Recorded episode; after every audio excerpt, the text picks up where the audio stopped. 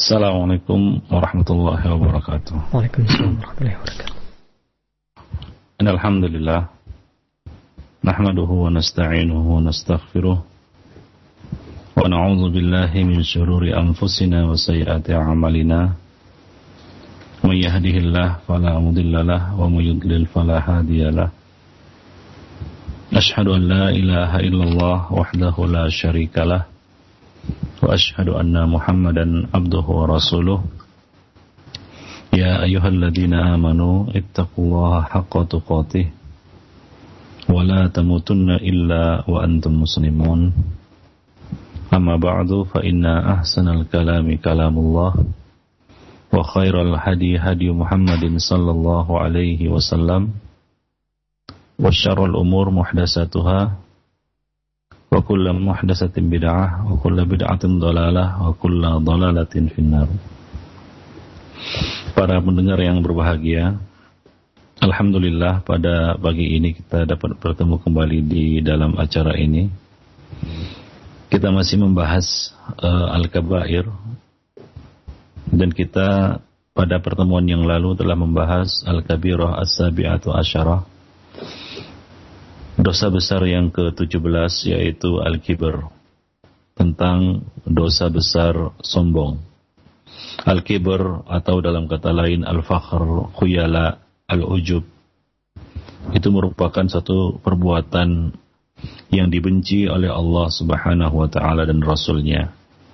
Bahkan dibenci oleh segenap umat manusia. Tidak ada satu orang pun di muka bumi ini yang suka dengan kesombongan dan orang-orang yang menyombongkan diri. Oleh karena itu, Ikhwanifiddin Dinul Islam yang turun untuk menyempurnakan akhlak manusia, innama bu'istu liutammima makarimal akhlak, juga menempatkan al-kibr ini sebagai salah satu e, perbuatan yang diharamkan dan dilarang. Bukan bahkan bukan hanya sampai di situ saja, Bahkan al-kibr ini sombong, takabur, angkuh ini dapat menghalangi pelakunya dari al-jannah. Dapat menghalang pelakunya dari al-jannah, dari sorga. Rasulullah mengatakan, La yadkhulul jannah ahadun fi qalbihi mithqala dzarrah min kibr. Tidak, tidak akan ada satu orang tidak akan tidak akan ada satu orang pun yang masuk sorga sementara di dalam hatinya terdapat sebesar biji sawi dari kesombongan. Sebesar biji sawi dari kesombongan. Apalagi kesombongan itu lebih besar dari biji sawi tersebut. Dan Allah Subhanahu wa taala tidak menyukai orang-orang yang sombong. Innallaha la yuhibbu kulla mukhtalin fakhur. Allah tidak menyukai orang-orang yang mukhtal, yang jalan dengan gaya berlagak dan fakhur dan menyombongkan dirinya. Dan sombong ini merupakan dosa besar pertama yang dilakukan oleh makhluk hingga Allah Subhanahu wa taala mengeluarkan pelakunya yaitu iblis dari sorga. Ya, yang mengeluarkan pelakunya yaitu iblis dari sorga. Oleh karena itu dikatakan oleh sebahagian ulama salaf bahwa awalu dzambin usiyallahu bihi al-kibru.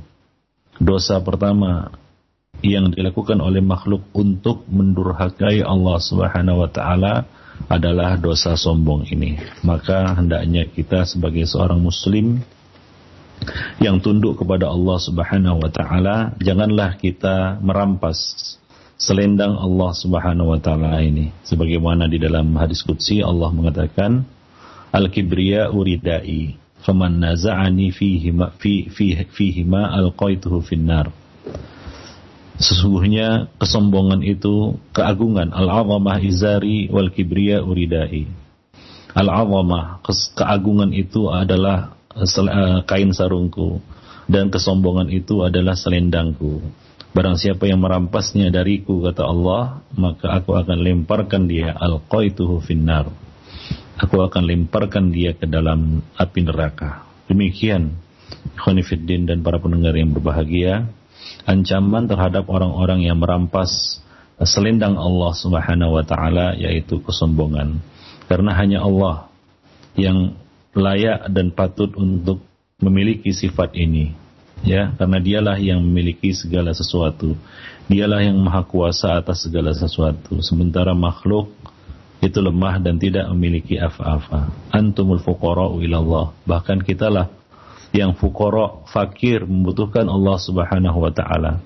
Kita ini lemah. Wa khuliqal insanu dha'ifa maka tidak ada satupun perkara yang layak untuk kita sombongkan. Maka dari itu, ya e, neraka itu berbangga, berbangga dengan apa? Dengan penghuninya, yaitu dia mengatakan utir tu bil jabbarina wal mutakabbirin. Aku di, e, aku dikhususkan untuk diisi dengan orang-orang yang jabbarin, orang-orang yang semena-mena dan al-mutakabbirin, orang-orang yang sombong ikhwanifiddin para pendengar yang berbahagia nah eh, ini sudah kita bahas pada pertemuan yang lalu. Dan insya Allah pada pagi ini kita akan membahas al-kabiratu as-saminatu asyarah. Ya dosa besar yang ke-18 yaitu syahadatuz zur. Ya dosa memberikan persaksian palsu atau sumpah palsu. Nah ini merupakan salah satu dosa besar. Ya di dalamnya terkumpul banyak keburukan. Allah Subhanahu wa taala telah mengatakan di dalam kitabnya berkaitan dengan uh, sumpah palsu ini ya walladzina la yashhaduna zur wa idza marru bil lagwi marru kirama surat al-furqan ayat 72 yang artinya dan orang-orang yang tidak memberikan persaksian palsu atau tidak menghadiri kepalsuan. Dan apabila mereka bertemu dengan orang-orang yang mengerjakan perbuatan-perbuatan yang tidak bermanfaat, mereka lalui, mereka abaikan dengan menjaga kehormatan diri. Nah ini termasuk sifat-sifat ibadur rahman, hamba-hamba ar-rahman, di mana mereka tidak menyaksikan azur, yaitu menurut pendapat yang rajih, maksudnya adalah tidak memberikan persaksian palsu. Ya, tidak memberikan persaksian palsu. Yaitu berdusta secara sengaja kepada orang uh, kepada orang lain untuk merugikannya, untuk mengambil haknya. Ya. Sebagaimana yang Rasulullah sallallahu alaihi wasallam sebutkan ya di dalam hadis ya berkaitan dengan ini ala unabbiukum bi akbaril kabair Maukah aku beritahukan kepada kalian tentang dosa besar yang paling besar? Akbaril kabair. Maka beliau e, mengucapkan ini tiga kali. Ya agar para sahabat memperhatikan dengan saksama apa yang, yang hendak beliau e, sampaikan kepada mereka. Maka sahabat pun meresponnya. Mereka mengatakan, Kulna bala ya Rasulullah. Tentu saja wahai Rasulullah. Maka Nabi mengatakan, Asyirku billah wa uququl walidain wa kana muttaqian fajalas. Maka Nabi mengatakan, pertama berbuat syirik kepada Allah Subhanahu wa taala, dosa syirik. Kedua, durhaka kepada kedua orang tua. Nah, kala itu beliau dalam keadaan bersandar. Lalu beliau duduk tegak dan bersabda, Ala wa qauluz zur, ala wa syahadatuz zur. Ingatlah yang ketiga adalah perkataan palsu. Ingatlah yang ketiga adalah persaksian palsu. Dan beliau terus mengulang-ulang perkataan itu. Ya, beliau terus mengulang-ulanginya. Ya, fama zala yukarriruha hatta qulna laitahu sakat. Beliau terus mengulang-ulangi perkataan itu. Ala wa, wa qauluz zur, ala wa. Ya, ingatlah hati-hatilah yang ketiga adalah persaksian palsu, perkataan palsu. Nah, beliau terus mengulang-ulanginya hingga kami berkata, mudah-mudahan semoga beliau diam, yaitu tidak mengulang-ulanginya lagi. Demikian ya Khonifuddin berkaitan dengan ayat yang kita bacakan tadi surat Al-Furqan ayat 72. Jadi salah satu sifat hamba Allah yang uh, Ar-Rahman, hamba hamba Ar-Rahman adalah walladzina la yashhaduna zur. Walladzina la yashhaduna zur. Demikian juga dalam ayat yang lain, ya di dalam surat Al-Hajj ayat 30, Allah Subhanahu wa taala mengatakan, wajtanibu kawazur fajtanibu rijza min rijza wajtanibu maka jauhilah olehmu berhala-berhala yang najis itu dan jauhilah juga perkataan-perkataan yang dusta. Kauluzur. Dikatakan kauluzur sini termasuk di dalamnya adalah persaksian palsu memberikan persaksian palsu nah demikian ikhwan fillah azani Allah wa iyyakum uh, salah satu di antara dosa besar yang diharamkan oleh Allah Subhanahu wa taala yaitu syahadatuz zur, memberikan persaksian dan sumpah yang palsu. Berkaitan dengan kerasnya pengharaman sumpah palsu ini Allah Subhanahu wa taala juga telah mengatakan di dalam surat Ali Imran ayat 77 Allah Subhanahu wa taala berfirman innal ladzina innal ladzina yashtaruna bi wa aymanihim thamanan qalila ulaika la khalaqa lahum fil akhirah wa la yukallimuhumullah wa la yanzuru ilaihim yawmal qiyamah wa la yuzakkihim wa lahum adzabun alim Sesungguhnya orang-orang yang merubah janjinya dengan Allah dan sumpah-sumpah mereka yaitu merubah sumpah-sumpah mereka, berdusta di dalam sumpah-sumpah mereka dan menjualnya dengan harga yang sedikit, mereka itu tidak akan mendapat bagian pahala di akhirat dan Allah tidak akan berkata-kata dengan mereka dan tidak akan melihat mereka pada hari kiamat dan tidak pula akan mensucikan mereka bagi mereka adab yang sangat pedih. Ya, ini merupakan salah satu ancaman terhadap orang-orang yang menjual sumpahnya, ya, yang memberikan sumpah palsu untuk mendapatkan uh, dunia yang sedikit. Ikhwani fiddin azan Allah wa jami'an. Ya, banyak sekali hadis-hadis yang berkaitan dengan masalah ini, ya, yaitu larangan memberikan sumpah palsu atau persaksian palsu. Di antaranya hadis yang diriwayatkan oleh Abdullah ibnu Mas'ud radhiyallahu anhu, Rasulullah sallallahu alaihi wasallam bersabda, "Man halafa ala yaminin liyaqtati'a biha mal imri'in muslimin wa huwa fiha fajirun, laki Allah wa huwa alaihi ghadban." yang artinya barang siapa bersumpah dengan sebuah sumpah untuk merampas harta seorang muslim sementara ia berbuat dosa atas sumpahnya itu. Ya ternyata sumpahnya itu sumpah yang palsu.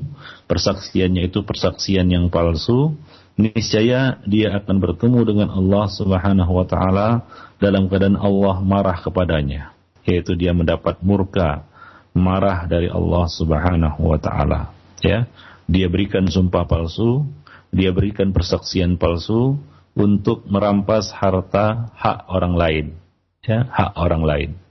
Ya seperti yang kita lihat sekarang ini peradilan-peradilan manusia bagaimana ya dengan mudahnya seorang itu memberikan persaksian palsu, memberikan sumpah palsu di hadapan hakim, di hadapan jaksa, di hadapan qadhi untuk ya merugikan hak orang lain atau merampas hak orang lain. Ya, nah demikian ya.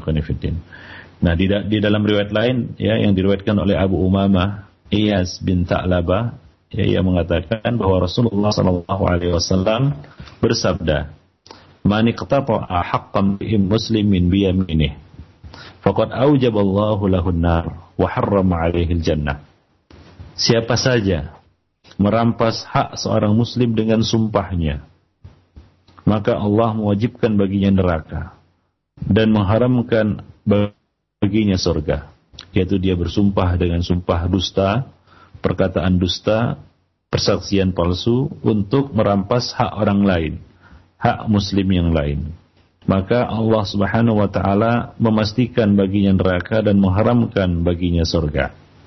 Maka ada seorang laki-laki yang berkata bertanya kepada Rasulullah ya faqala lahu rajulun wa in kana shay'an yasiran ya Rasulullah. Walaupun barang yang dirampas itu adalah barang yang sepele wahai Rasulullah. Ya, yaitu yang diambilnya dari muslim tersebut tidaklah seberapa. Ya, maka Nabi sallallahu alaihi wasallam menjawab, "Wa in kana qadiban min arak." Walaupun yang diambilnya dirampasnya dari seorang muslim itu adalah sebatang tangkai kayu, walaupun hanya itu, maka itu cukup untuk membuatnya terhalang dari sorga dan terjerembab ke dalam neraka jahanam.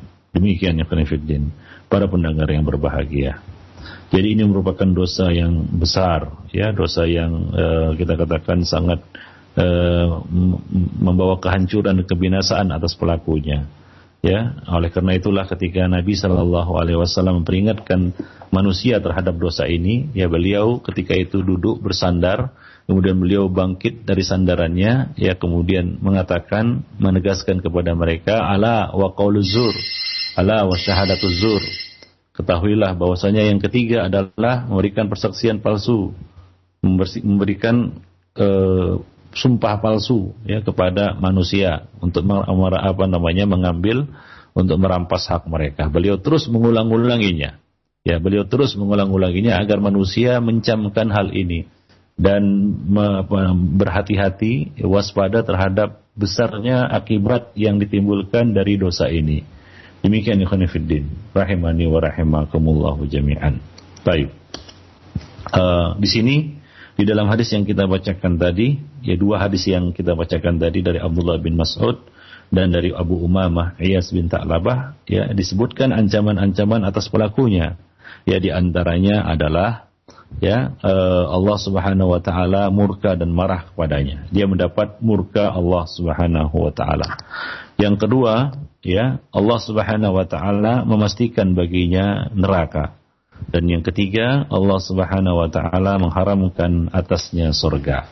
Nah, cukuplah itu menjadi bukti bahwa syahadatuz zur, qauluz zur, ya, uh, yaminun ghamus atau yamin masburah, sumpah palsu, persaksian palsu ini termasuk kategori dosa-dosa besar yang harus dihindari.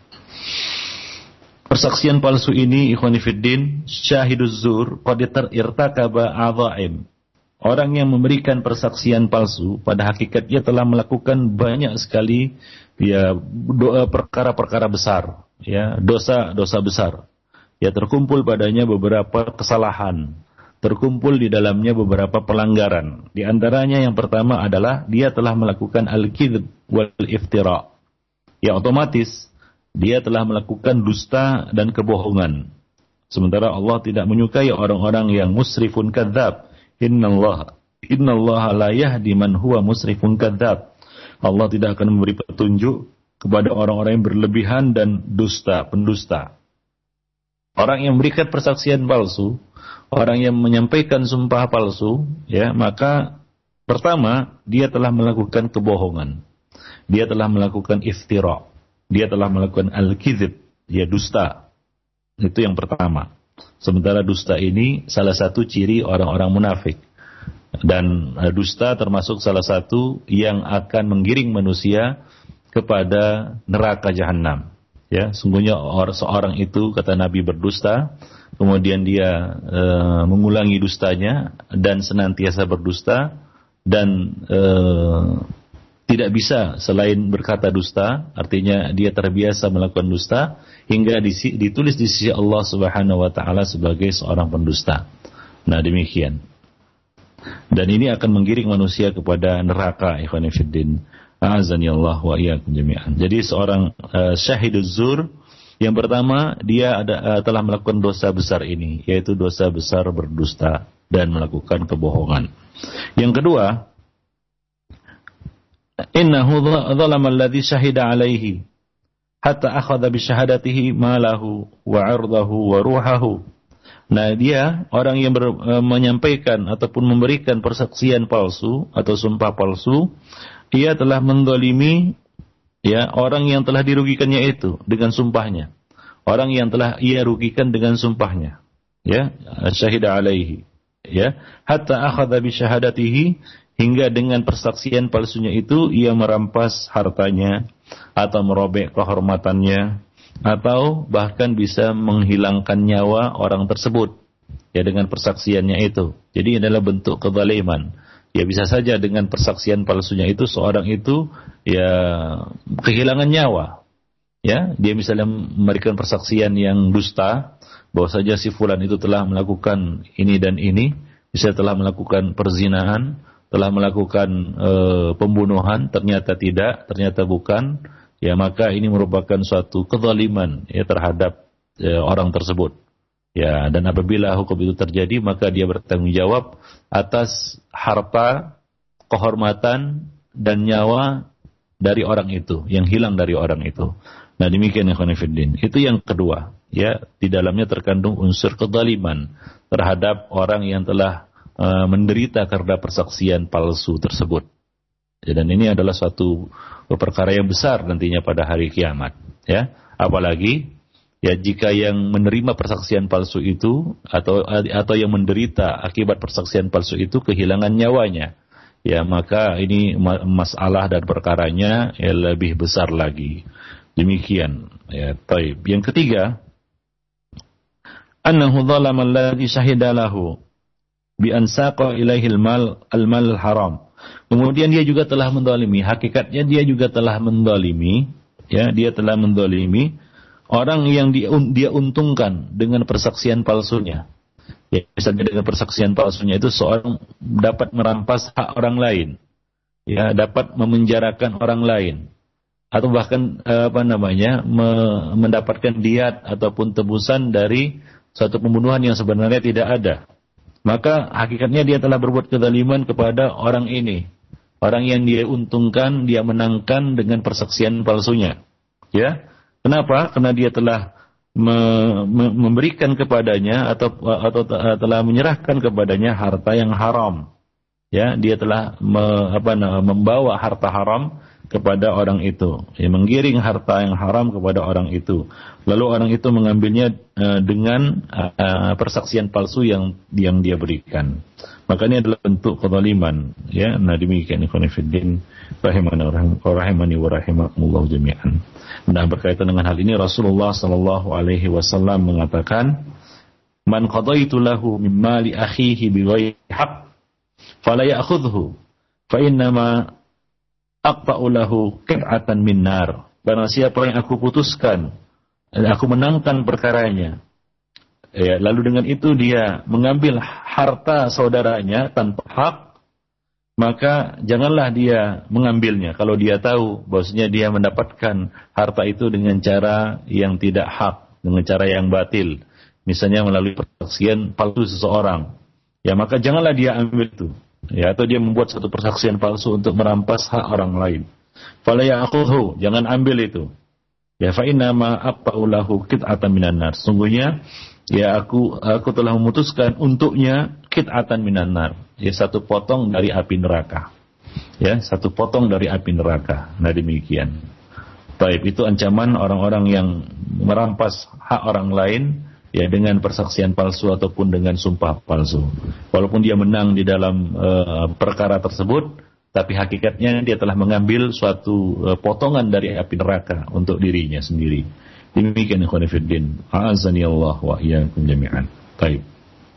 Nah, kemudian yang keempat, ya annahu abaha ma haramallah wa asamahu ya bahwa hakikatnya dia telah mem, me, me, menghalalkan ya sesuatu yang diharamkan oleh Allah Subhanahu wa taala. Sesuatu yang telah Allah Subhanahu wa taala lindungi dan jaga. Hart, berupa harta nyawa ataupun kehormatan. Ya karena muslim bagi muslim yang lainnya itu haram. Apanya? Hartanya kehormatannya dan darahnya. Kecuali dengan hak. Ya kecuali dengan alasan yang hak. Nah demikianlah ikhwan fillah Allah wa iyyakum jami'an. Ini merupakan uh, beberapa di antara keburukan-keburukan yang dilakukan ya oleh seorang yang memberikan persaksian palsu, syahiduz zur, ya. Nah demikian fillah. Dan di dalam beberapa riwayat yang lainnya Rasulullah sallallahu alaihi wasallam juga telah memberikan uh, ancamannya juga. Di antaranya adalah uh, hadis Abdullah bin Amr radhiyallahu anhuma dari Rasulullah sallallahu alaihi wasallam beliau mengatakan al-kabair ya dosa-dosa besar itu adalah al-isyraku billah berbuat syirik kepada Allah Subhanahu wa taala wa uququl walidain dan durhaka kepada kedua orang tua Kemudian qatlun nafsi, membunuh jiwa tanpa hak. Nah, kemudian yang keempat, wal yaminul ghamus. Wal yaminul ghamus, yaitu sumpah palsu. Yaitu memberikan persaksian dan sumpah palsu, fiddin. Nah, sumpah palsu ini tentunya sangat buruk ya akibatnya bagi orang lain, ya. yaitu dia bisa mengambil harta ataupun merobek kehormatan orang lain dengan sumpah palsunya itu ya dengan sumpah palsunya itu dia berani bersumpah ya dengan nama Allah dengan menyebut nama Allah untuk suatu yang dusta untuk suatu yang sebenarnya tidak ada ya ini adalah satu kebatilan ya maka ancamannya ancamannya juga sangat berat. Kita masih ingat sabda Rasulullah Sallallahu Alaihi Wasallam berkaitan dengan orang-orang yang muflis, yaitu orang-orang yang pailit pada hari kiamat, yaitu di antaranya eh, yaitu orang-orang yang telah membawa pahala salat, pahala puasa, pahala zakat, ya akan tetapi dia telah ya mendolimi si fulan, dia telah memukul si fulan, dia telah menumpahkan darah si fulan, dia mengambil harta si fulan, ya, maka diambillah kebaikan-kebaikannya, kemudian diserahkan kepada orang-orang yang dizaliminya. Kemudian apabila habis kebaikannya, maka akan diambil dosa-dosa orang yang telah dizaliminya, lalu dilemparkan kepadanya. Kemudian dia diseret dan dilemparkan ke dalam api neraka. Nah ini adalah uh, nasib orang-orang yang muflis, orang-orang yang pailit ikhwanifiddin para pendengar yang berbahagia. Dan salah satu e, celah orang itu berbuat kezaliman tersebut adalah dengan melakukan sumpah palsu. Jadi besar sekali akibat buruk dari sumpah palsu dan persaksian palsu ini khonifuddin. Allah wa iyyakum jami'an. Ya, sebagaimana kita sebutkan tadi, yang pertama dia telah melakukan satu kedustaan. Dia telah melakukan dosa dusta dosa dusta, dosa berbuat zalim kepada orang yang dimenangkannya, dosa berbuat zalim kepada orang yang dirugikannya. Ya, akibat sumpah palsunya itu, kemudian dia mengharam menghalalkan sesuatu yang diharamkan oleh Allah Subhanahu wa taala, orang lain menderita akibat persaksian palsunya itu, akibat sumpah palsunya itu. Jadi ini merupakan suatu uh, dosa yang besar yang harus dihindari oleh seorang muslim. Kalau kita lihat sekarang ini banyak sekali manusia-manusia yang gampang dengan mudahnya mengucapkan dan memberikan persaksian dan sumpah palsu. Dia menjual nama nama Allah Subhanahu wa taala, ya dia menjual Islam, dia menjual nama Allah, dia menjual kitabullah, ya dia bersumpah demi Allah untuk suatu yang dusta, ikhwan Dia menjual uh, uh, sumpahnya dengan harga yang sedikit. Seperti yang Allah Subhanahu wa taala sebutkan di dalam ayat yang kita bacakan tadi innal ladzina yashtaruna bi ahdillahi wa aymanihim tamanan qalila.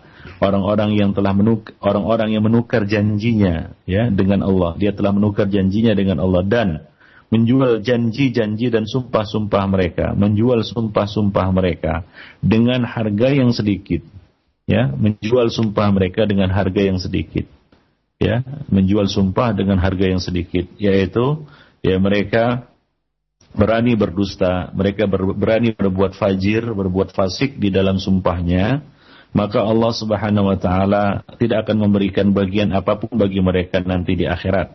Allah tidak akan ajak mereka berbicara, Allah tidak akan melihat mereka pada hari kiamat. Allah Subhanahu wa taala tidak akan menyucikan mereka dan bagi mereka adab yang sangat pedih. Khonifuddin. Rahimani wa rahimakumullah jami'an. Baik. Ya terlebih lagi ya eh, orang-orang uh, yang bersumpah ya dengan sumpah yang berisi dosa. Ya, dengan sumpah yang berisi dosa. Nabi mengatakan man halafa biyaminin athimah inda mimbari hadza falyatabawa maq'adahu minan nar walau ala siwakin akhdar Barang siapa bersumpah dengan sumpah yang berisi dosa dekat di dekat mimbarku ini, silakan ia menyiapkan tempatnya dalam neraka.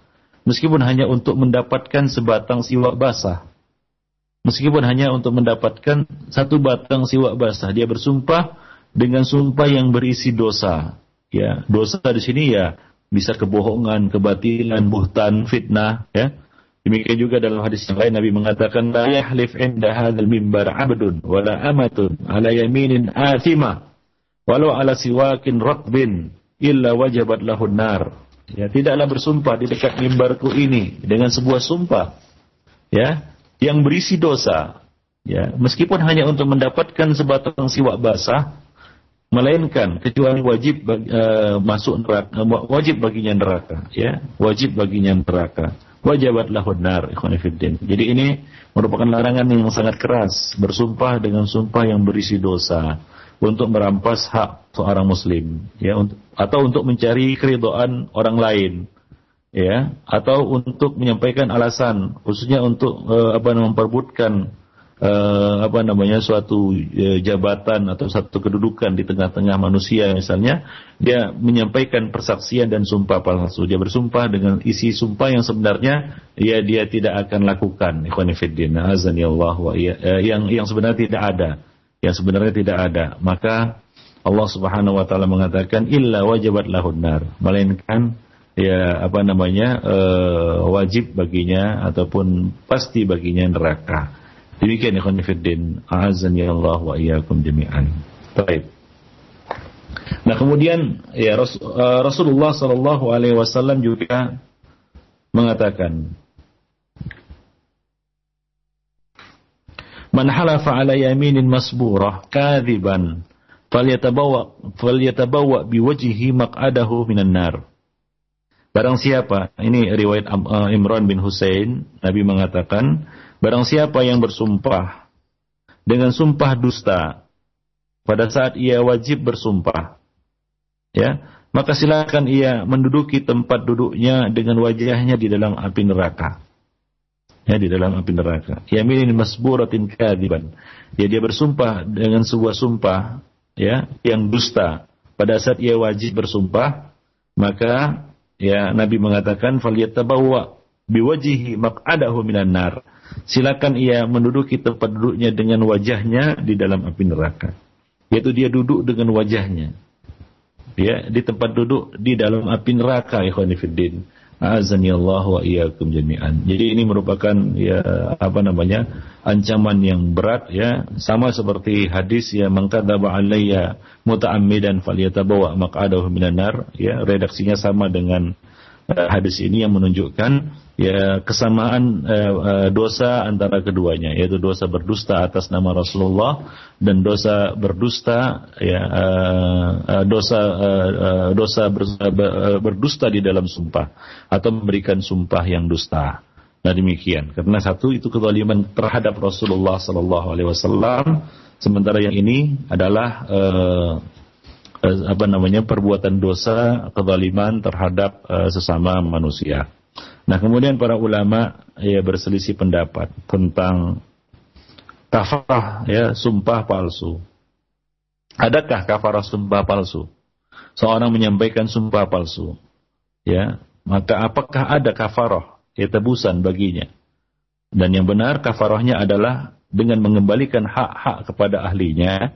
Jika dengan sumpah palsunya itu dia merampas hak orang lain, maka dia harus mengembalikan hak-hak tersebut kepada kepada pemiliknya.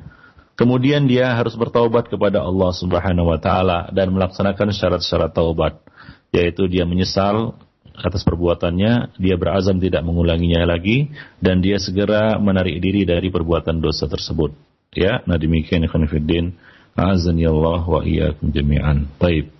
Nah, termasuk juga ya eh, apa namanya? Eh, zur syahadatul zur, persaksian palsu, ya persaksian dusta adalah ya bersumpah untuk memutuskan uh, tali silaturahim, ya, atau untuk perkara-perkara yang tidak layak. Ya seperti Nabi Wasallam mengatakan, man halafa ala yaminin qati'atan, ya, atau maksiatan, fahanasa fadalika kafara. Barang siapa bersumpah untuk memutus tali silaturahim atau untuk berbuat maksiat, ya lalu ia batalkan maka itu adalah kafarah. Demikian juga Nabi mengatakan man halafa fi qati'ati rahim fi qati'ati rahim au fi ma la yasluhu fabirruhu alla yutimma ala dhalika.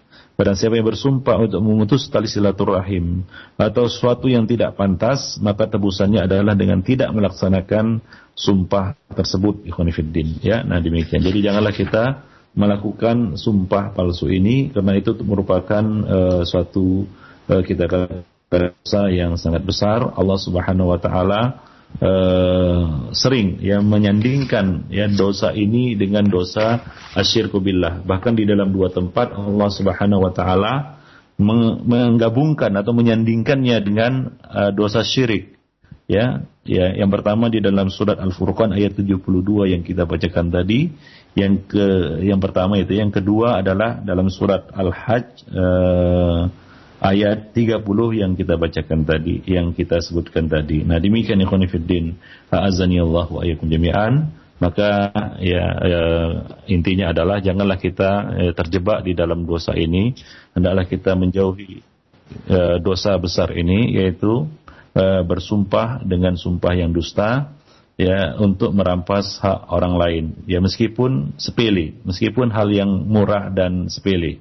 Ya nah ya, kemudian juga uh, ikhwan fiddin barang siapa yang terlanjur melakukannya hendaklah dia um, apa namanya melakukan membayar kafarahnya yaitu pertama dengan tidak melakukan isi sumpah tersebut. Yang kedua dia mengembalikan hak-hak yang telah dirampasnya itu kepada pemiliknya dan yang ketiga dia segera bertaubat kepada Allah Subhanahu wa taala dengan taubatan nasuha dan tidak mengulangi perbuatan itu di kemudian hari. Nah, demikianlah ya eh, dosa besar yang ke-18 pada hari ini atau pada pagi ini yaitu memberikan persaksian palsu. Nah, untuk selanjutnya ya kita eh, bagi yang ingin bertanya berkaitan dengan masalah ini eh, kita persilahkan. Ya, Syukran jazakallah khair Barakallahu fiqh kepada Ustaz dan demikian ikhwatal iman Hayimakumullah Pembahasan yang disampaikan oleh Ustaz Abu Isan Al-Maidani Hafizullah Ta'ala Dari pembahasan Al-Kabair. Dan Alhamdulillah sudah sampai pada poin yang ke-18 Yaitu sumpah palsu. Mudah-mudahan kita dapat menjauhinya. Dan selanjutnya akan kami angkat Beberapa pertanyaan yang sudah masuk melalui pesan singkat dan kami mohon maaf untuk line telepon kami pending terlebih dahulu. Yang pertama Ustadz, ada pertanyaan dari seorang istri. Assalamualaikum warahmatullahi wabarakatuh. Barakallahu.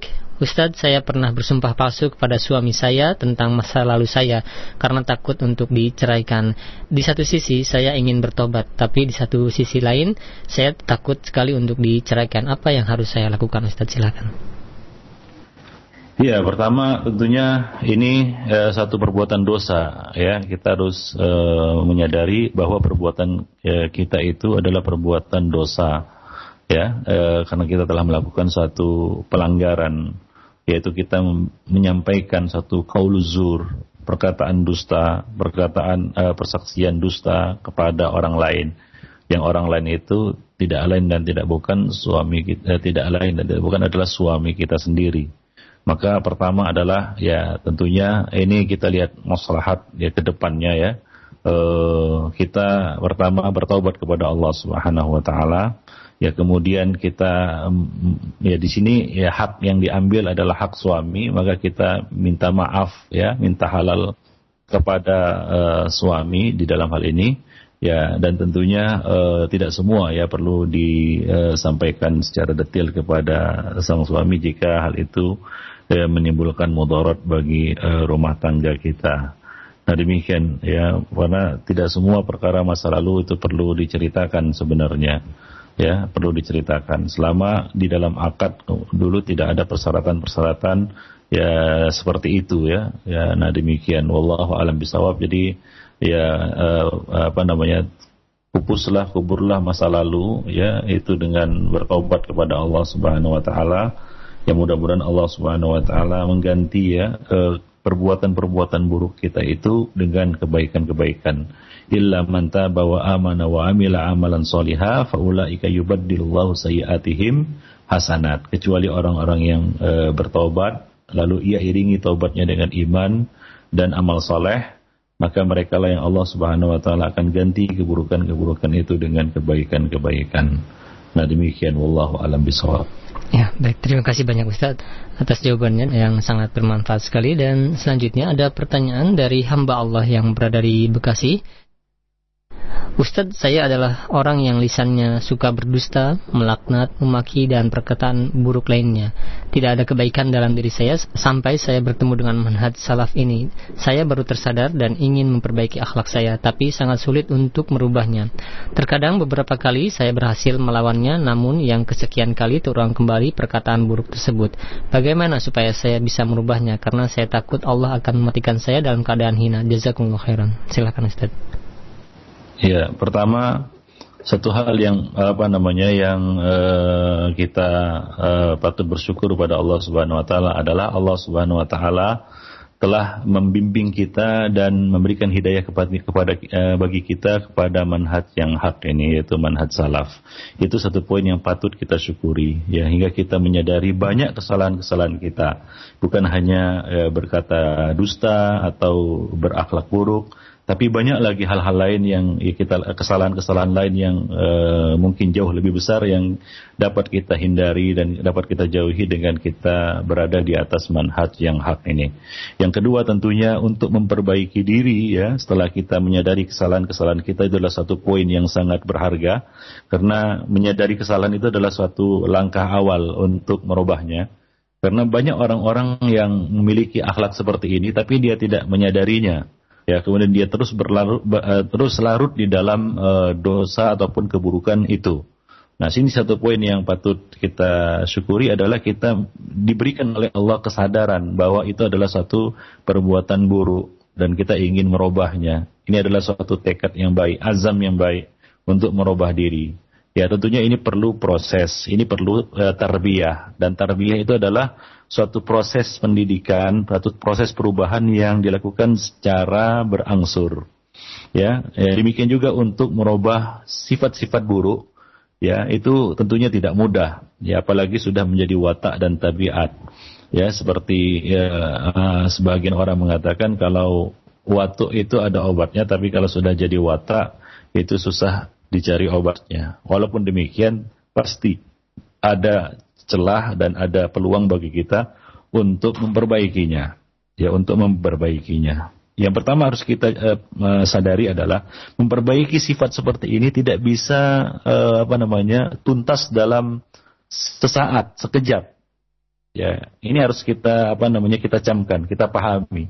Karena ada orang yang tahu dia itu memiliki sifat yang buruk, lalu ia ingin merubahnya, tapi dengan cara yang cepat, instan. Namun dia tidak kuasa dia terkulai. Akhirnya dia mengatakan wah saya dia dia menyimpulkan satu kesimpulan yang yang keliru, yang fatal. Dia mengatakan wah saya nggak bisa berubah. Akhirnya selamanya dia berada di atas keburukan tersebut. Ya, dia memiliki sifat yang buruk itu. Jadi hendaknya kita apa namanya pahami bahwa untuk merubah tabiat kebiasaan itu perlu waktu, itu perlu apa namanya eh, tahapan-tahapan yang harus dilalui. Jadi kita melatih diri. Sebagaimana kita melatih kesabaran, itu dengan melatihnya. Inamal hilmu bitahallum. Sebagaimana juga ilmu, itu tidak dapat kita kuasai seluruhnya dalam sekejap. Ya perlu apa namanya eh, fase-fase, uh, perlu uh, apa jenjang-jenjang yang kita harus lalui hingga kita dapat memahami ilmu itu, kita dapat meraih ilmu tersebut. Ya, innamal ilmu bitta'allum. Ya, wa may yatasabbar wa may ya, eh, sabbarahullah. Barang siapa yang melatih kesabaran, maka Allah akan beri kesabaran. Demikian juga di dalam hal ucapan, ya, dalam hal perkataan. Ya, kita berlatih untuk jujur. Ya, sebagaimana hadis, ya, sesungguhnya ya apa namanya kebaikan itu albir itu yahdi ilal jannah. Sesungguhnya kebaikan itu akan menggiring seseorang kepada sorga dan seorang itu uh, dan uh, apa namanya di, salah satu kebaikan adalah kejujuran. Seseorang senantiasa jujur, berlatih diri untuk jujur hingga dia terbiasa berkata jujur hingga ditulis di sisi Allah Subhanahu wa taala sebagai seorang yang jujur. Ya, demikian sebaliknya, ya seorang yang uh, sesungguhnya kefajiran itu akan menggiring kepada neraka. Dan salah satu bentuk kefajiran adalah dusta dan dusta itu ya dan seorang itu uh, senantiasa uh, berdusta kemudian selalu dan senantiasa berdusta dan terbiasa berkata dusta hingga dia ditulis di sisi Allah Subhanahu wa taala sebagai seorang pendusta. Jadi hendaknya kita berlatih diri untuk jujur, ya berlatih diri untuk jujur. Nabi mengatakan Nabi pernah ditanya oleh seorang, "Ya Rasulullah, mungkinkah seorang mukmin itu berzina?" Nabi mengatakan, "Iya, mungkin." Mungkinkah seorang muslim itu mencuri? Ya mungkin. Ya, mungkinkah seorang muslim itu menumpahkan darah orang lain? Mungkin. Nah, ketika ditanya apakah mungkinkah seorang muslim mukmin itu dusta? Nabi mengatakan tidak. Ya, ada seorang datang kepada Nabi dan minta wasiat. Ya Rasulullah, beri aku wasiat. Nabi mengatakan, datang Jangan dusta. Jangan bohong, jangan bohong. Jadi kita melatih diri untuk tidak bohong, ya tidak dusta, ya tidak berkata dusta. Nah itu perlu latihan, ya perlu latihan oleh tarbiyah tarbiyah yang kita berikan kepada diri kita sendiri. Nah demikian. Bukankah yang namanya alim rabbani itu adalah alladzi rabbin nas min sigaril ilmi qabla kibarihi yang melatih dirinya dari ilmu-ilmu yang sederhana sampai kepada tingkat yang lebih tinggi. Jadi perlulah kita apa namanya memahami proses ini ya hingga kita tidak patah arang ketika ingin merubah tabiat kita ini. Ya kita sedikit demi sedikit melatih diri untuk jujur dan terus jujur hingga kita terbiasa berkata jujur dan uh, kelu ataupun uh, berat lidah kita untuk berkata dusta. Nah demikian untuk berkata bohong. Nah demikianlah mudah-mudahan Allah Subhanahu wa taala memberikan bimbingan kepada kita untuk dapat meninggalkan uh, akhlak-akhlak yang buruk dan memberikan kepada kita akhlak yang terpuji. Dan satu faktor lagi yang tidak boleh diabaikan adalah faktor doa. Ya Nabi SAW mengajarkan kita doa, ya memohon kepada Allah akhlak yang terpuji, dan berlindung kepada Allah dari akhlak-akhlak yang mungkar. Ya, Allahumma inni a'udzubika min munkaratil akhlak wal adwa wal ahwa. Ya Allah, aku berlindung kepadamu dari kemungkaran akhlak, dari eh, dari do, eh, penyakit yang eh, yang yang buruk dan dari eh, mengikuti hawa nafsu. Wallahu a'lam bisawab. Ya, baik, terima kasih banyak Ustaz atas jawaban yang sangat bermanfaat sekali. Dan selanjutnya silahkan bagi Anda yang ingin menghubungi kami di line telepon di 0218236543 untuk bertanya langsung kepada Ustadz Abu Isan Al-Maidani dari pembahasan kita mengenai Al-Kabair dari poin yang ke-18 yaitu sumpah palsu. Ya. Halo. Waalaikumsalam warahmatullahi wabarakatuh. Sebelumnya dikecilkan radio monitornya, Pak. Ya, dengan siapa dari mana? Nah, Erwin Cijantung. Erwin di Cijantung. Silakan Pak Erwin. Assalamualaikum Ustaz. Waalaikumsalam Waalaikumsalam. Nah, kalau orang bertobat apakah perlu melakukan sholat tobat? Sedangkan kan udah dalam niat udah ingin berusaha ingin meninggalkan. Nah, lalu yang kedua, jika kita berusaha demi kebaikan, bagaimana saat untuk menghindari kemudaratan? Kan, kalau Oh, iya. Assalamualaikum warahmatullahi wabarakatuh. Waalaikumsalam warahmatullahi wabarakatuh. Silakan Ustaz. Ya, uh, berkaitan dengan uh, uh, dosa apa namanya salat dua rakaat setelah berbuat dosa itu ada hadisnya dan sahih ya. Hadis uh, ya Nabi SAW barang siapa yang melakukan satu dosa kemudian dia mengerjakan salat dua rakaat ya maka Allah Subhanahu wa taala akan, akan mengampuninya ya Allah Subhanahu wa taala akan mengampuninya. Nah, jadi uh, itu sahih ya hadisnya dan disahihkan oleh Syekh Al-Albani ya disahihkan oleh Syekh Al-Albani di dalam silsilah sahihah ya uh, berkaitan dengan uh, salat dua rakaat ya setelah melakukan perbuatan dosa atau sebagian ulama yang menyebutnya sebagai salat taubah ya salat taubah. Jadi hadisnya sahih. Nah bisa diamalkan yaitu apabila kita berbuat dosa, kita ingat kepada Allah Subhanahu wa taala, maka kita mengambil wudhu dan kita mengerjakan sholat dua rakaat dengan niat yaitu kita uh, melakukan sholat yang disebutkan oleh Nabi tadi dua rakaat sesudah melakukan uh, setelah kita melakukan perbuatan dosa itu sholat taubat tadi. Nah demikian. Uh, kemudian uh, tentunya ikhwanifiddin azani Allah wa iyyakum jami'an dosa ya, dosa uh, tentunya ini harus kita uh, bertobat darinya ya, baik itu kita lakukan sholat maupun tidak kita lakukan sholat ya. Uh, apa namanya tobat itu wajib. Sementara sholatnya ini sunnah ya. Sholatnya tidak wajib. Dan bukan merupakan salah satu syarat taubat ya. Do, uh, sholat dua rakaat taubat ini sholat taubat ini bukan merupakan syarat sah taubat ya. Syarat taubat sebagai yang kita sebutkan tadi pertama kita segera meninggalkan dosa itu. Ya kemudian yang kedua kita menyesali perbuatan kita itu an-nadamah yang ketiga kita berazam untuk tidak mengulangi dosa tersebut. Kalau dosa itu berkaitan dengan hak-hak manusia maka kita kembalikan hak-hak itu kepada pemiliknya. Ya adapun ini adalah anjuran. Ya bukan merupakan syarat taubat. Ya salat taubat ini bukan merupakan syarat taubat. Ada demikian.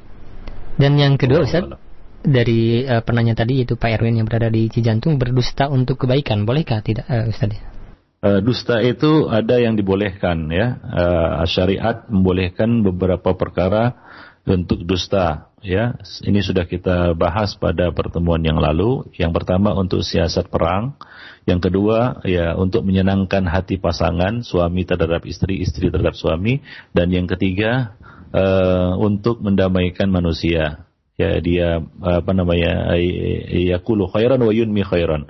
Dia berkata yang baik yang bagus dan dia menyampaikan yang baik dan yang bagus-bagus pula. Dia datang kepada si fulan yang sedang bertikai dengan uh, si fulan yang lain ya. Ya si A dan si B misalnya bers, berseter, bersiteru maka dia datangi si A dia katakan bahwa si B mencintainya dan ingin berdamai dengannya padahal tidak Kemudian dia datangi si B dan dia berkata si fulan itu sebenarnya sayang kepadamu dan ingin berdamai denganmu hingga keduanya bisa bertemu ya dan berdamai. Nah ini untuk islah bainan nas. Nah itu dibenarkan untuk tiga ya perkara ini. Wallahu alam bisawab. Ya, baik terima kasih banyak Ustaz atas jawabannya dan selanjutnya kami beralih kembali di line telepon. Uh, mohon maaf di pesan singkat. Ada pertanyaan dari hamba Allah yang berada di Bekasi. Ustaz, bagaimana jika seseorang telah mengambil atau mencuri harta orang kafir, sementara dia sekarang menyesal, menyesal akan tindakan tersebut. Sedangkan sekarang dia telah mempunyai istri dan anak, sehingga jika dia mengembalikan harta yang telah dicurinya tersebut, dia akan diproses secara hukum, sehingga akhirnya dia bisa dipenjara yang nantinya akan menelantarkan anak dan istrinya. Mohon nasihatnya Ustaz. Syukran jazakallah khair. Ya, ini e, termasuk e, salah satu syarat taubat ya. E, itu adalah termasuk salah satu syarat taubat, yaitu dia mengembalikan hak kepada pemiliknya. Ya, begitulah risiko dari satu perbuatan dosa. Ya, risiko dari satu perbuatan dosa. Meskipun yang kita ambil, yang kita curi itu adalah barang milik orang kafir. Ya, kalau itu bukan hak kita, lalu kita rampas darinya, kita ambil darinya tanpa eh, sepengetahuannya dan tanpa rito darinya, maka kita harus mengembalikannya. Dan itu adalah satu yang tidak dibenarkan di dalam syariat Islam, ya, mencuri barang orang lain meskipun barang orang kafir. Ya, kita harus mengembalikannya. Kita harus memulangkan barang itu kepadanya. Ya, ya, Allah alam ceritanya bagaimana nanti ya setelah kita mengembalikannya apakah dia menuntutnya atau dia memaafkan kita? Ya yang jelas kita harus melaksanakan syarat-syarat taubat tersebut ya syarat-syarat taubat tersebut. Nah demikian. Wallahu alam bisawab. Nah demikian. Yeah. Ya jadi intinya adalah dia harus melaksanakan syarat-syarat taubat itu. Ya pertama tentu dia tadi sudah menyesal, dia sudah meninggalkan dosa itu dan dia tidak akan mengulanginya lagi. Kemudian ya karena ini dosa berkaitan dengan orang lain, ya barang milik orang lain yang akan menjadi ganjalan baginya nanti di akhirat maka dia harus selesaikan masalah itu di dunia. Ya, Nabi Shallallahu Alaihi Wasallam mengatakan barang siapa yang punya hutang kedaliman dengan orang lain, maka indahu madlimatun inda akhi, ya, fal yatahallal minhul maka dia selesaikan hari ini. Sebelum datang nanti pada hari yang tidak ada dinar dan dirham, tapi yang ada adalah hasanat wa sayyiat. Nah demikian, wallahu alam. Nah mungkin ya. ya apa namanya eh, cara yang uh, digunakan untuk mengembalikan barang itu ya. Bagaimana kita apa namanya e, mengembalikannya dengan baik hingga e, dia tidak menuntut mungkin seperti itu ya. Tapi kewajiban kita adalah mengembalikannya. Dengan cara apa pun ya kita mengembalikannya. Ya jadi kita uh, harus melakukan kewajiban tersebut Wallahu alam.